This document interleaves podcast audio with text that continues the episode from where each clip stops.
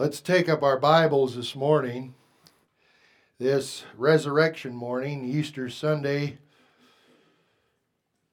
Let's look to the book of Hebrews. In truth, I see no reason to depart from the book of Hebrews, for at any place I could preach an Easter sermon. It is Christological from beginning to end. And perhaps it's even more important to preach from Hebrews more often than simply going back to the Gospels because this is this is one of the greatest sermons declaring to Christ's own people, the Hebrews, the elevated, exalted, majestic, superior role of Jesus Christ over all who have ever come before and firmly ensconces him as both Son of God, God Himself, and the great high priest of Israel and of all who would believe. He is here on these pages. And this Sunday, we will learn of him. So turn to Hebrews chapter 4 and follow along as I read, beginning in verse 14. Seeing then that we have a great high priest who has passed through the heavens, Jesus, the Son of God, let us hold fast our confession. For we do not have a high priest who cannot sympathize with our weaknesses, but was in all points tempted as we are, yet without sin. Let us therefore come boldly to the throne of grace, that we may obtain mercy and find grace to help in time of need. Let's pray together. Father God, sanctify this message for your purpose. Lord God, glorify yourself with your word. Please honor and elevate your Son, Jesus Christ, in our hearts and in our eyes and in our lives. Embolden us who believe to approach you according to your invitation. And Lord, lead us with your high priest Jesus to come into your presence for mercy and grace in time of need. For thus you came, and thus you still do, enabling us to do what we do today to glorify you, Lord Jesus. And we pray this in Jesus' name. Amen. I've entitled the sermon for this morning, Finding Something Special on Easter Sunday. Finding Something Special on Easter Sunday, subtitle, and I don't mean blank blank. What could I be meaning? Finding something special on Easter Sunday, and I don't mean Easter baskets, Easter eggs, or Easter bunnies. Something special, something enduring, something real, something beyond the expectations of every Hebrew until Christ. Perhaps until they first read this message from the book of Hebrews, an unexpected find, a special something to find. We've been looking at Jesus Christ, who is identified on the pages of the book of Hebrews as the great high priest. Not any old high priest in the line of Levi, but a special one, one above all others. And the Hebrews who read this are called upon to consider him. Chapter 3, verse 1 says, Therefore, holy brethren, partakers of the heavenly calling, consider the apostle and high priest of our confession, Christ Jesus.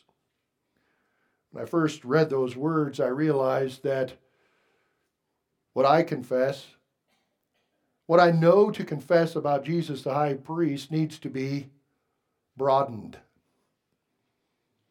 Why would he put that there if they and then we don't need to expand our view of Jesus unto his role as the great high priest? Jesus died on a cross. This is historical.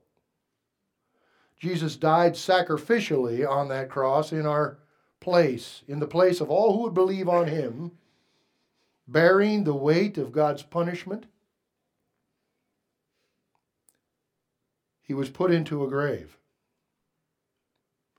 And three days later, he rose. We need to find something special at Easter and that Jesus is not still hanging on a cross, nor is he still imprisoned in a tomb. He's risen again. But to do what? Be some sort of a bumper sticker for us to carry around on our cars? Be some sort of little friend that we carry around in our pocket and trot out when we need something? to be a, a symbol we wear around our necks, but we are not sure what it really means. The high priest, Jesus, I'll proclaim to you today. Knowing Jesus as your high priest is an essential for the approach to God you may not approach God, very God, God, holy God, God, glorious God, and live without a great high priest. It cannot be done. We're reading a book written to Hebrews, and the Hebrews have a history. Their history begins with Abraham being called from Ur of the Chaldees to be a follower of God, very God. God covenants with Abraham to make him a people, to make him a nation, and to give him a land, and in that land of promise, in that land of rest, to give them a purpose, to proclaim God, very God, the creator of the heavens and the earth, to all peoples. And he gave them the law of Moses to distinguish them from all the other peoples on the face of the earth. And to inculcate in them over the time period of hundreds of years an approach unto himself. For before, for before the law of Moses, God did not dwell with men. God could not be seen by men. Even Moses, when he asked to see God, God had to hide him in the cleft of a rock. He had to pass by and let the lingering, blazing glory pass by so that he did not die from it. Yet God came to dwell with men. And in his dwelling with men, it was singular. It was one day per year, one man of all Israel in that year, on that day, specially adorned, specially prepared, with something in his hands a sacrifice for his own sin and for Israel's sin. The one day, one time approach to the holy God, where he would be the singular one to view the Ark of the Covenant, to see the mercy seat of God, the two cherubim with their wings spread out over the ark and the glory of God above. He would see it. No one else. Let me read to you from Exodus the law of God to Moses, the preparations of the tabernacle, which, by the way, is to be understood as a tabernacle of meeting, where men can go to meet with God. A singular special event in history. In Exodus chapter 26 and verse 31, here are the instructions from God to Moses for making something that separates God from men. Listen. You, God says to Moses, shall make a veil woven of blue, purple, and scarlet thread, and fine woven linen. It shall be woven with an artistic design of cherubim. Cherubim are the presence angels of God. It is to be a sign, it is to be symbolic of the real presence of God in heaven, wherein, as Ezekiel saw the Lord in his glory in a vision, and the cherubim surrounding him, creatures of great wonderment. You shall make a veil with an artistic design of cherubim. And by the way, that confirms that God uses art. That's a freebie right there. Verse 32 you shall hang it upon the four pillars of acacia wood, overlaid with gold. Their hooks shall be gold upon four sockets of silver, and you shall hang the veil from the clasps. Then you shall bring the ark of the testimony in there, behind the veil. Now, I want you to pay attention very carefully right now. God says to Moses, The veil shall be a divider for you between the holy place and the most holy. A divider, a separation, a distancing. A number of reasons, but two we can highlight. One, for your protection. God knows his glory is deadly to fallen man, and he protects man from his glory. Two, for teaching. For teaching man to approach holy God appropriately, according to his strictures. It's called reverence reverence, a thing we need to relearn today. That's why Hebrews is an important place to teach. But let me read on in Exodus chapter 26 and now verse 34. You shall put the mercy seat upon the ark of the testimony of the most holy. You shall set the table outside the veil, outside the veil, and the lampstand across from the table on the side of the tabernacle toward the south and you shall put the table on the north side. Brothers and sisters, an Israelite would live his entire life, his whole life, even his life of great commitment, great adherence to the Word of God, to the law of God, and never, and never, and never see the mercy seat of God and never see the glory of God and never see the majesty of God. He's divided from it. He's divided from it. Such is the importance of keeping God's law that when the first two priests, the first two priests, sons of Aaron,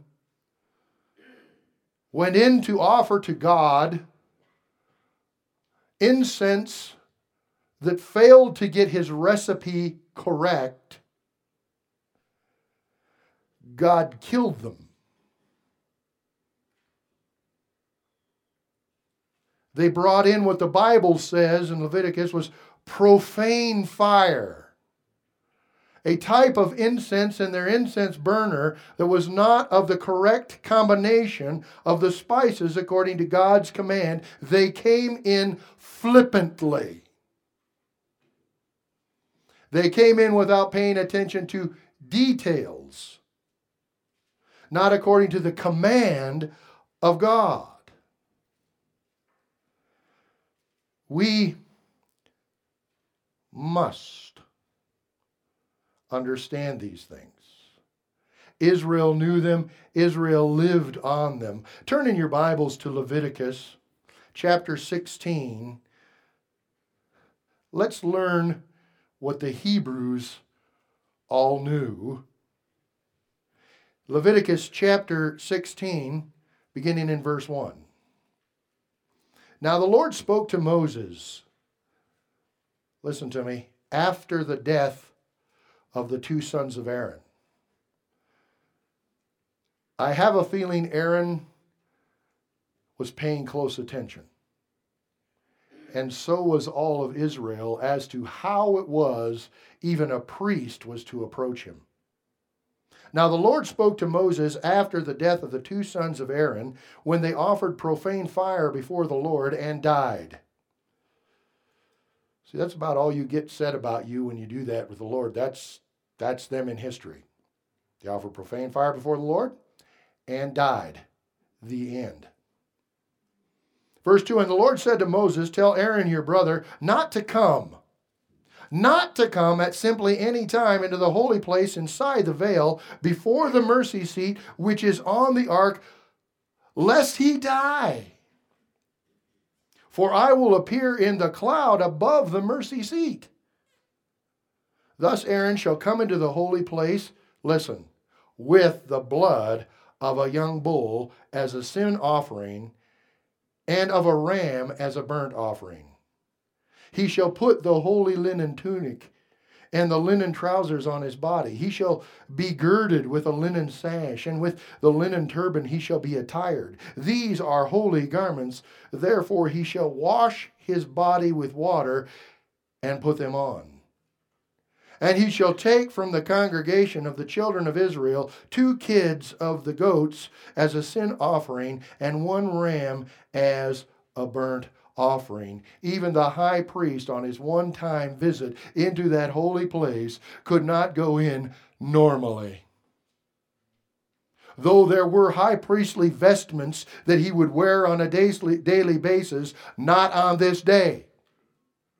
On this day, the one day when he's allowed to enter the holy presence of God, he's dressed in white, white linen, purity. And he must wash himself and prepare himself specifically according to the plan and purpose of God before he ever dare enter and not empty handed, but with the appropriate sacrifice that God declared were to be offered on that day, lest you die. It is one thing for us to sing, Our God is an awesome God, He reigns, and not understand awesome. It is inappropriate. It is not reverential. That's why God wrote Hebrews. That forces us back to the Old Testament, lest we become flippant. I want you to skip down to verse 11 in chapter 16, Leviticus, and listen to these words. God says again, And Aaron shall bring the bull of the sin offering, which is for himself, and make atonement for himself and for his house. And he shall kill the bull as a sin offering, which is for himself. Then he shall take a censer full of burning coals of fire from the altar before the Lord, with his hands full of sweet incense, beaten fine, and bring it inside the veil. And he shall put the incense, listen now, on the fire before the Lord. that the cloud of incense may cover the mercy seat that is on the testimony. Why? Lest he die. Another veil, even coming into the holy place, he goes behind the veil that history tells us was most likely about four inches thick to prevent the glory shine of God from escaping. And when he enters, even appropriately and rightly, he needs a smoke screen, lest he die. He shall take some of the blood of the bull and sprinkle it on his uh, with his finger on the mercy seat on the east side, and before the mercy seat he shall sprinkle some of the blood with his finger seven times. Without time to move into it, let me just say there's danger that all Israel knew before the throne of God. Before the mercy seat of God, though it's merciful, one cannot come without the appropriate heart attitude and adherence to God's methodology. Some of you might be saying now, oh, I'm so glad I came for Easter Sunday. Where's the great Easter message? Jesus rising from the dead. Why are we dealing with God killing people in the holy place? Let me say you'll never understand Easter if you don't understand your Hebrew Bible. If you don't understand why he was there with a sin offering. Mark the gospel. Mark the gospel brings us a tie in, brings us a connection, which I will not make now. I'll just read it. Mark 15, verse 34. Mark 15, verse 34, Jesus is hanging on the cross.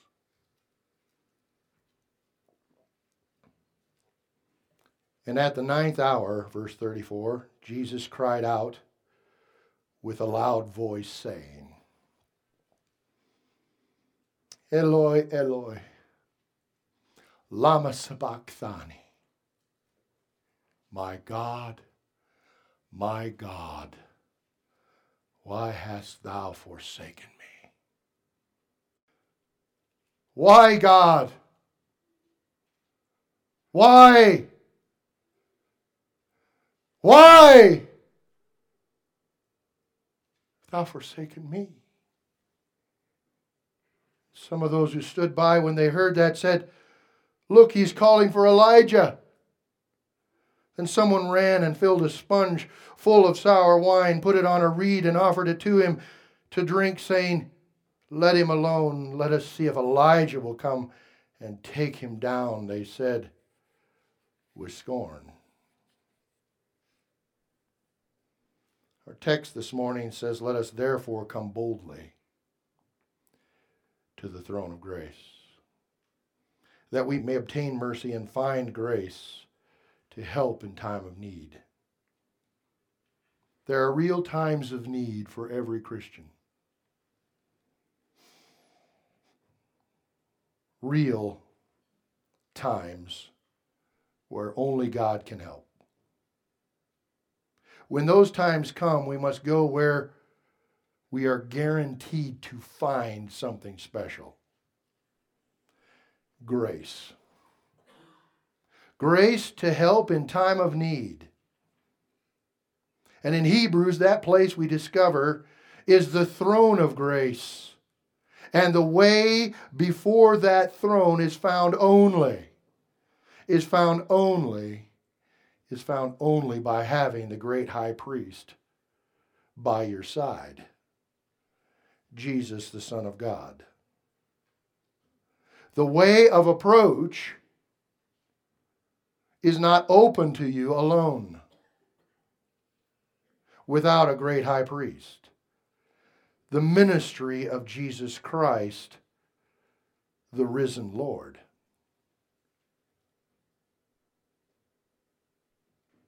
Are you looking for something special this Easter? What do you want to find? The Hebrew word that is used here that we may find grace is eurisko.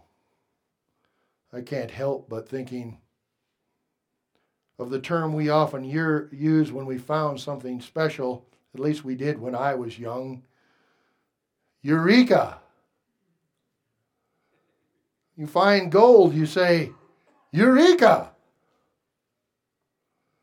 Eurisko, oh, to find something, to come upon it, to hit upon, to meet with, or also in definition, after searching, and this is what I think we need to center on as its usage here, after searching to find a thing that is sought after in this context, grace. Grace. How will you find grace? How will you get there to this throne of grace?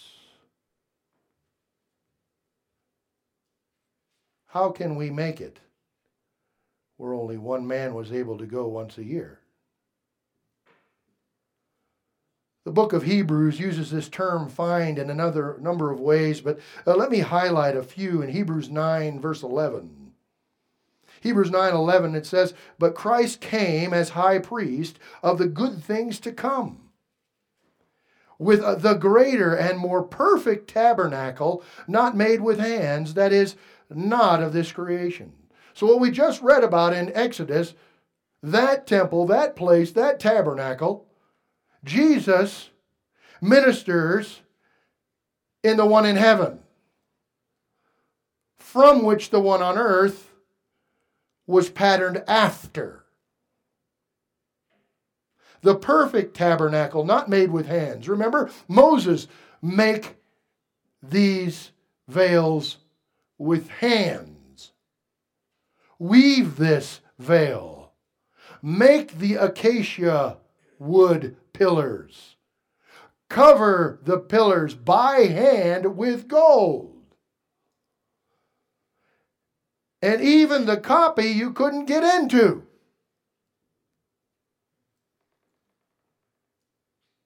But Jesus with a greater and more perfect tabernacle not made with hands, that is not of this creation, not with the blood of goats and calves, but with his own blood, he entered the most holy place once for all, having obtained eternal redemption. Even Jesus himself, when he comes into that holy place, came not empty handed. For everything that was symbolized in the Hebrew law pointing to Jesus Christ, the perfect sacrifice, is then administered by the perfect high priest, his sacrifice of himself. He came in with his own blood. Found a greater tabernacle.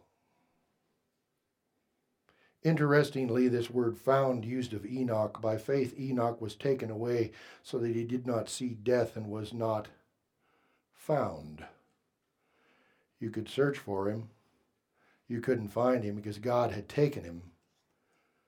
For before he was taken, he had this testimony that he pleased God. In Hebrews 12 14, we read, Pursue peace with all people and holiness, without which, listen, no one will see God. Looking carefully, lest anyone fall short of the grace of God. What do you want to find this Easter? Do you want grace? Are you worried about falling short of it? Never forget back in Hebrews chapter 4, verse 1 Therefore, since a promise remains of entering his rest, let us fear lest anyone seem to have fallen short of it. There is a Nadab and Abihu way of following God. Those are the two sons of Aaron that were killed dead by bringing profane fire inappropriately into the house of God. And I fear in our world today, there are many people walking around calling themselves Christians who are bringing a strange way of worship before their God and demanding grace from Him without the sacrificial preparation and even the proof of their own redemption, the love of one another. Pursuing peace with all people. Well, he can't mean all people. He means the people I like. No, all people. And holiness, without which no one will see God. Reverential holiness, the high priest in his white, symbolizing purity, purity and holiness. Only then could he walk in. How will I be holy then? How can I, and every one of you are saying in your minds, how can I be that person who has pursued peace with all people? Because you're not that person, are you?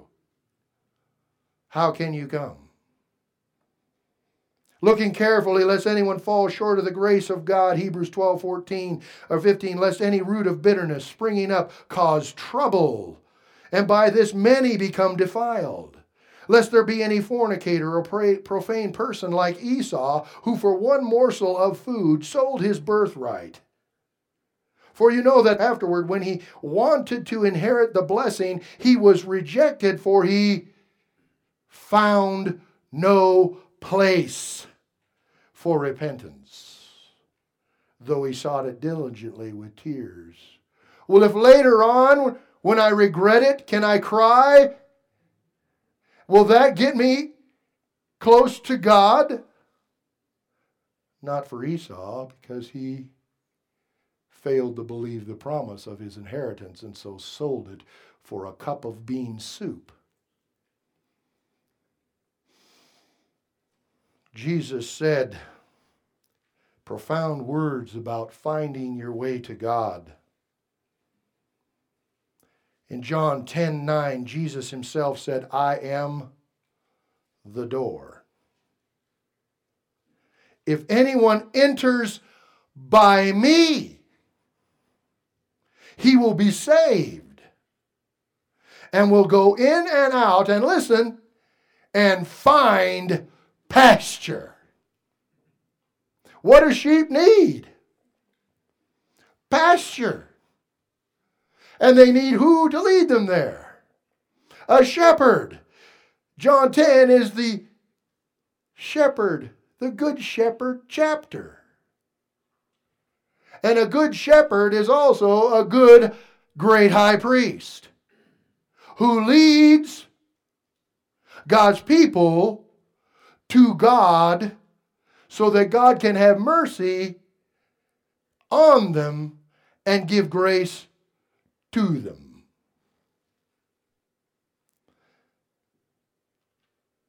Let us therefore come boldly to the throne of grace. Pastor, you've just scared me to death. I ain't going. I don't want to die. Pastor, you've just frightened me out of my socks. Why would I want to approach God now? Because without it, there's no mercy. And without approaching Him, there's no grace. Our God is an awesome God. He's terrifying. But He is wondrously beneficial and delightful. You just have to come His way. Come and find grace, Christian. Grace Many of you know the definition or have some. Charis in the Greek is the unmerited, undeserved, unearned favor of God. Kids, that's one you need to think about memorizing. The unmerited, undeserved, unearned favor of God. It is God giving blessings and doing good works on behalf of his people. Have you ever had somebody come and ask you, hey, would you, would you do me a favor? And right there, your antenna goes up, right?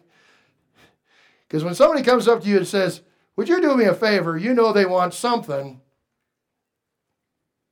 for nothing.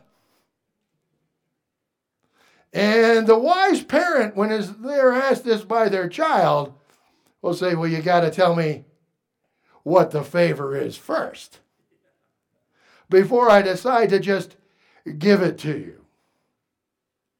But usually the child or the person is after something, some kind of delight, some kind of thing they don't have that they can't achieve, and they need you to get it for them.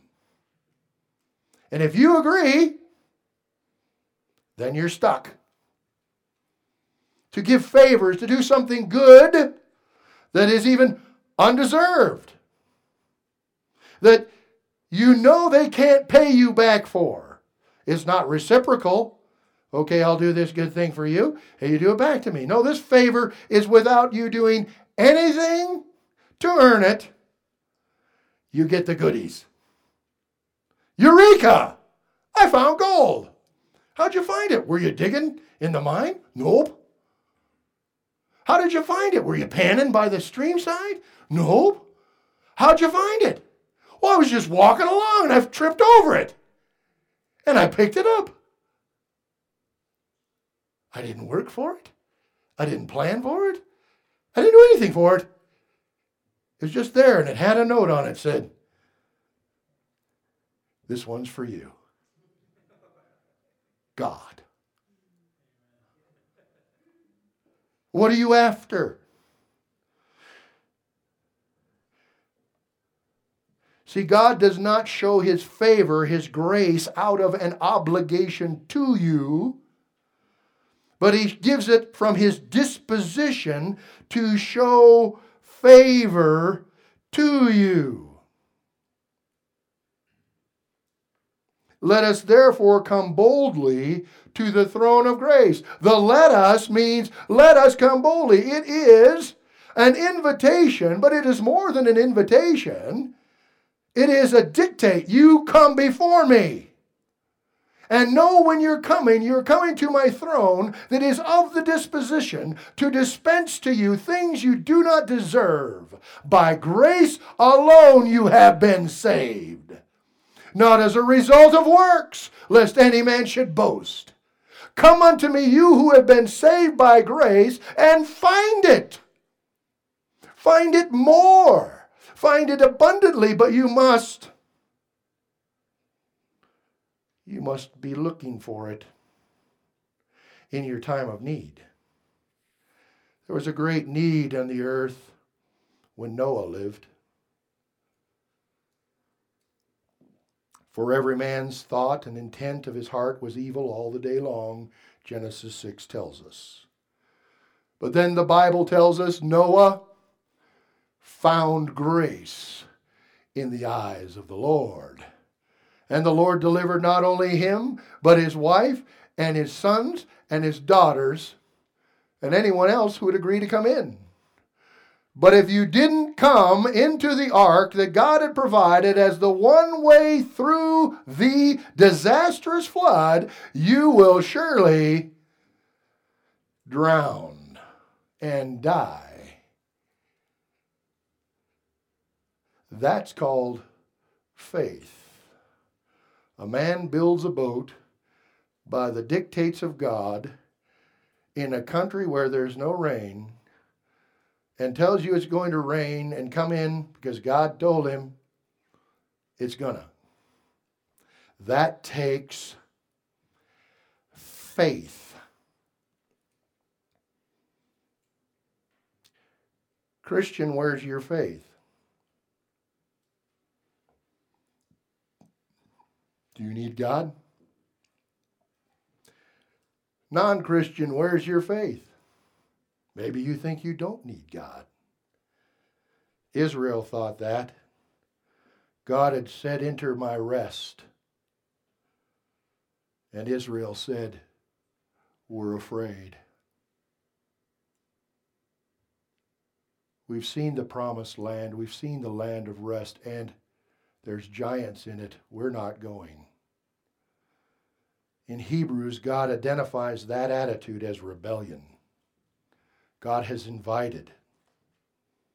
God has said, Come into my rest. God has said, I will deliver your enemies into your hand. And it is faith that moves against the enemies of God. It is faith that moves into the ark. It is faith that believes in Jesus Christ as your great high priest so that you may boldly approach the throne of grace.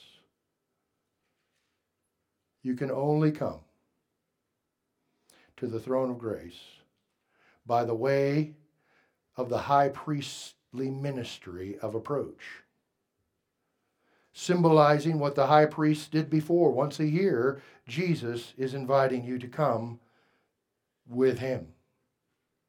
You see, grace is a form of rest. Grace is a form of rest, rest from physical works and rest from works of righteousness. When man sinned, he started working really, really hard to please himself before God. I will make some rules for me that God has to accept so I can come before Him and have grace. Get to heaven. Be accepted by Him. And even in this life, the physical works that we go through, the hardships and the trials and the tribulations.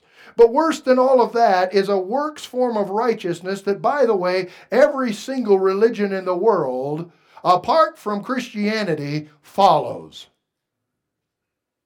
They follow a system that says if you do these things, God will let you in to the higher plane.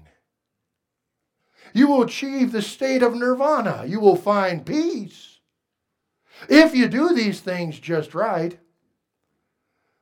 The poor followers of Islam, however, they're never guaranteed of anything unless, of course, they die in jihad. And then I don't know what the girls get. I don't think they get anything. The guys seem to get the things. I'm not even going to say it in church.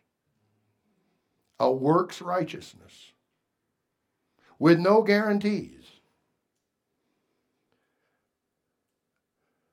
Why this on Easter?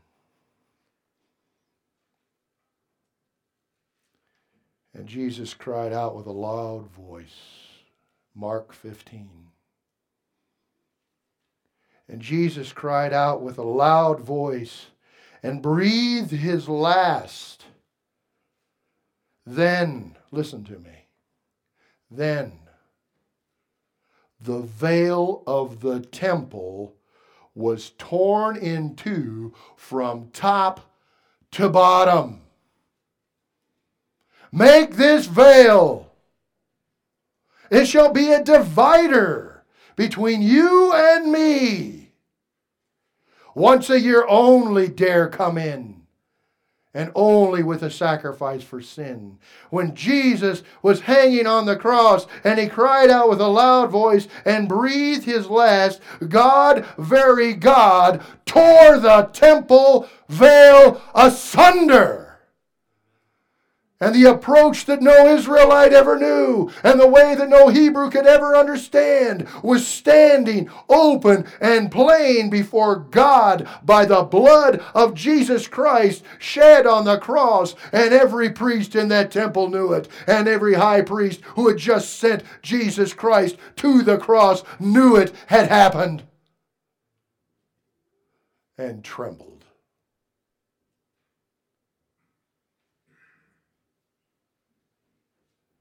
One man understood. So when the centurion, not a Hebrew, when the centurion, not a Jew, when the centurion, a Gentile, who stood opposite him, saw that he cried out like this and breathed his last, he said, Truly, this man was the Son of God. The Son of God.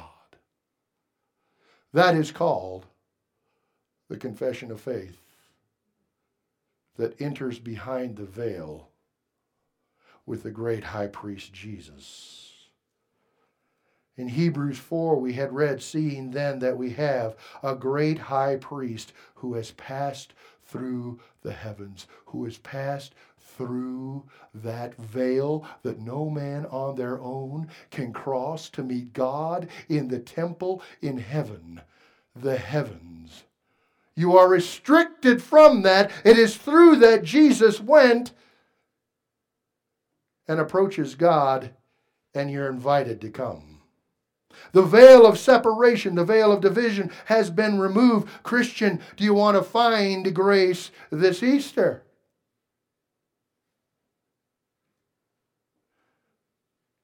Find something special this Easter.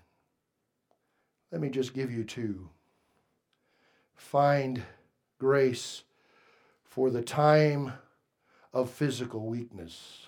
He said, Let us come that we may obtain mercy and find grace to help in time of need. In your time of need, brothers and sisters, you may go with the high priest.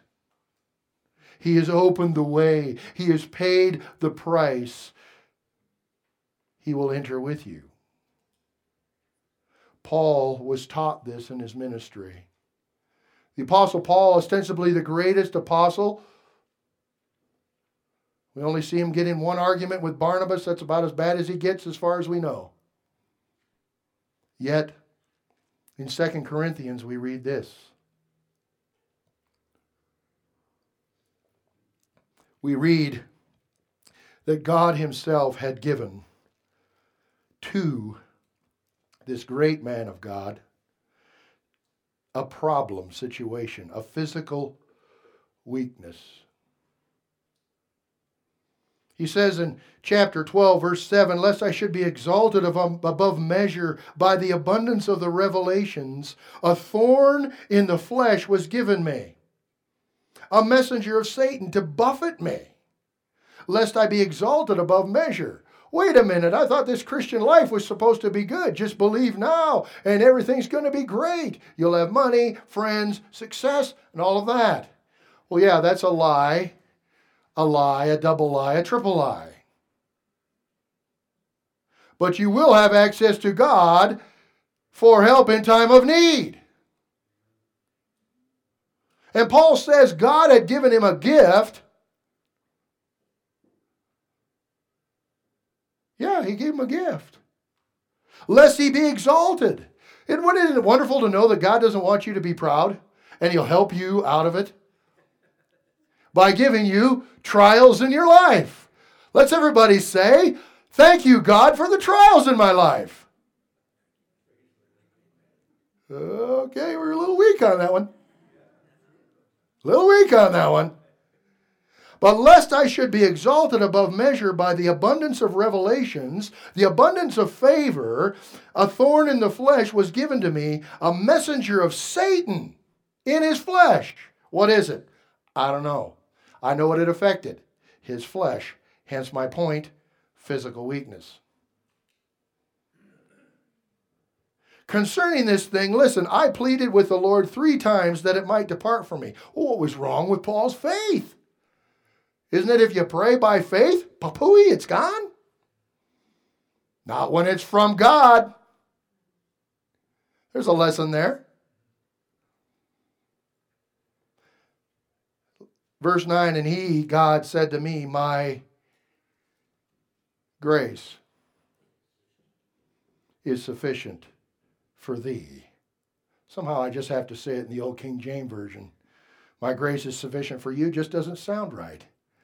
My grace is sufficient for thee, for listen, for listen. My strength is made perfect in weakness in weakness. We have a great high priest who can sympathize with our weaknesses because he came as a man, he lived as a man, he was tempted as a man. Therefore, we can come boldly before the throne of grace, being represented by a man who knows our weaknesses and find mercy and grace in time of need. And Paul found it. Therefore, he says, Listen, I don't know. Come on, Christian, where are we? We are such wimps. Paul says, Therefore, do we even think like this?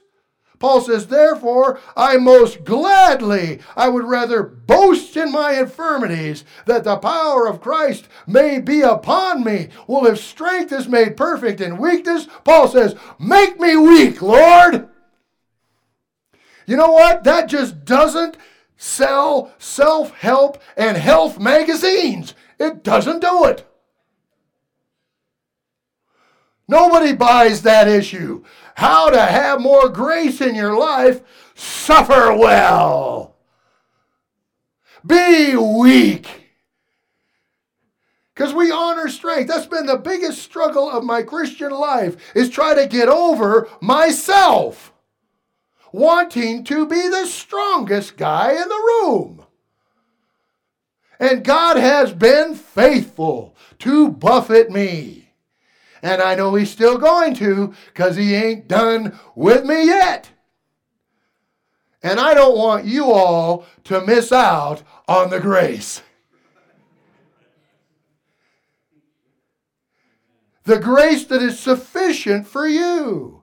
Therefore, Paul says, I take pleasure in infirmities. Is that how you are in the hospital? I take pleasure in infirmities. In, in, I take pleasure in reproaches. Oh, I am so glad they called me those names. Isn't that wonderful? How they slandered my name in public and before other people and dragged my name through the gutter. What a pleasure! How divine! Well, see, that's exactly what Peter and John did. They went away rejoicing to be beaten for the cause of Christ. What's wrong with us on Easter? Let's get to the ham, Pastor. Enough of this suffering stuff. I got mashed taters, need mashing. And I'm not saying it's wrong, I'm just saying, what are you trying to find this Easter?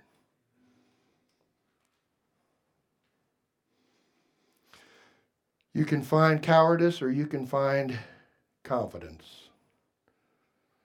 Remember, our context is entering his rest his promise rests. The theme, the context of chapter 3, chapter 4 of Hebrews gives us two choices of entering that rest faith or rebellion, obedience or disobedience, confidence or cowardice. When these times of infirmity, when these times of trial, when these times of slander, when these times of trouble come, do you say, how could a loving and just God let this happen to me? How could He let this happen to somebody in my life? That's horrible. If He was really a loving God, if He was really a good God, this wouldn't have happened to me and it wouldn't have happened to them neither.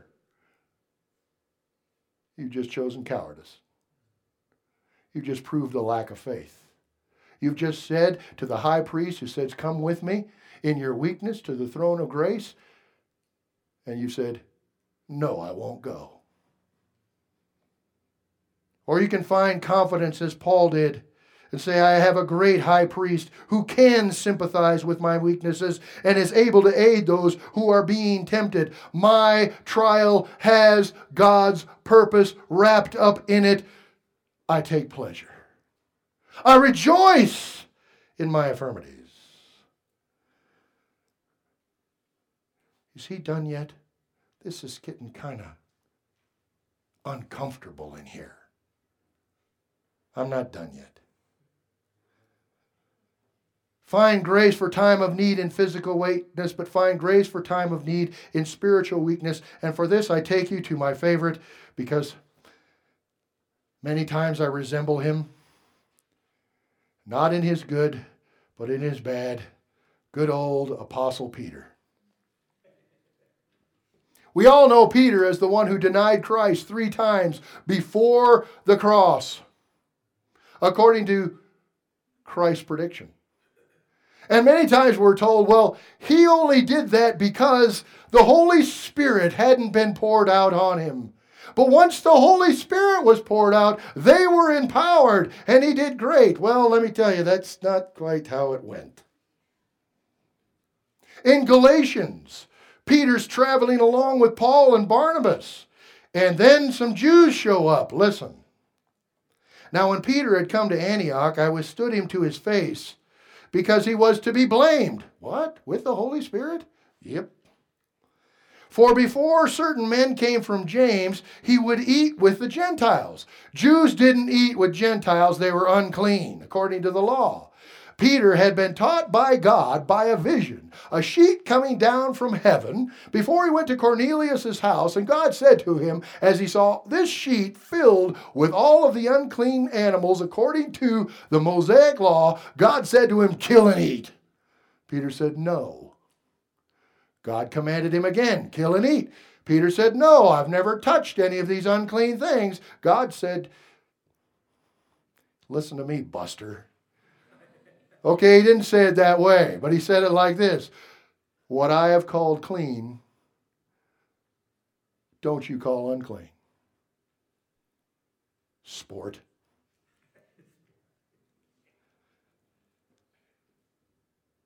Peter's still not getting it. So when some Jews came along, he before then, he would eat with the Gentiles, but when they came, he withdrew and separated himself. Listen, fearing those who were of the circumcision. Before the cross, fear. After the cross, indwelling Holy Spirit, fear. Christians, Peter is just like you and me, you bunch of scaredy cats. Did I just say that in church? Think about it. Where is the bold Christian who goes against what's happening in our world, fearing those who are of the circumcision. Listen, and the rest of the Jews also played the hypocrite. He's a leader, he leads them in fear to go against what is the unity of the church. He plays the hypocrite with him so that even Barnabas was carried away with their hypocrisy. Not Barney, no, no. This son of encouragement, Barnabas leaves the Gentiles behind, only eats with the Jews and says, I'm not having ham for Easter. No way. That's against the law. Virtue signaling. Virtue signaling. The trend of the day is to accept LGBTQ plus without comment. Cowards. Virtue signaling of the day is to accept that you're all systemically racist except certain ones. What are we saying? Cowards. In our day, it said that there's many ways to God. And we know the one way through a high priest, Jesus. Are you a coward? Shall we admit it now? You've all been cowards like Peter.